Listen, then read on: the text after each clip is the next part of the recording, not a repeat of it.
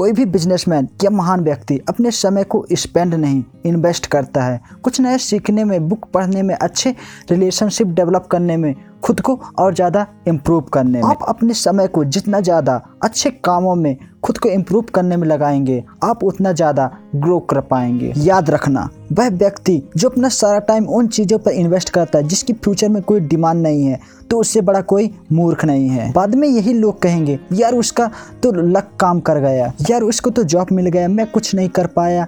और यही लोग बाद में परेशान रहेंगे, खुद को कोसेंगे। इसलिए ज़रूरी है कि आप भी अपने समय को स्पेंड नहीं बल्कि इन्वेस्ट करो।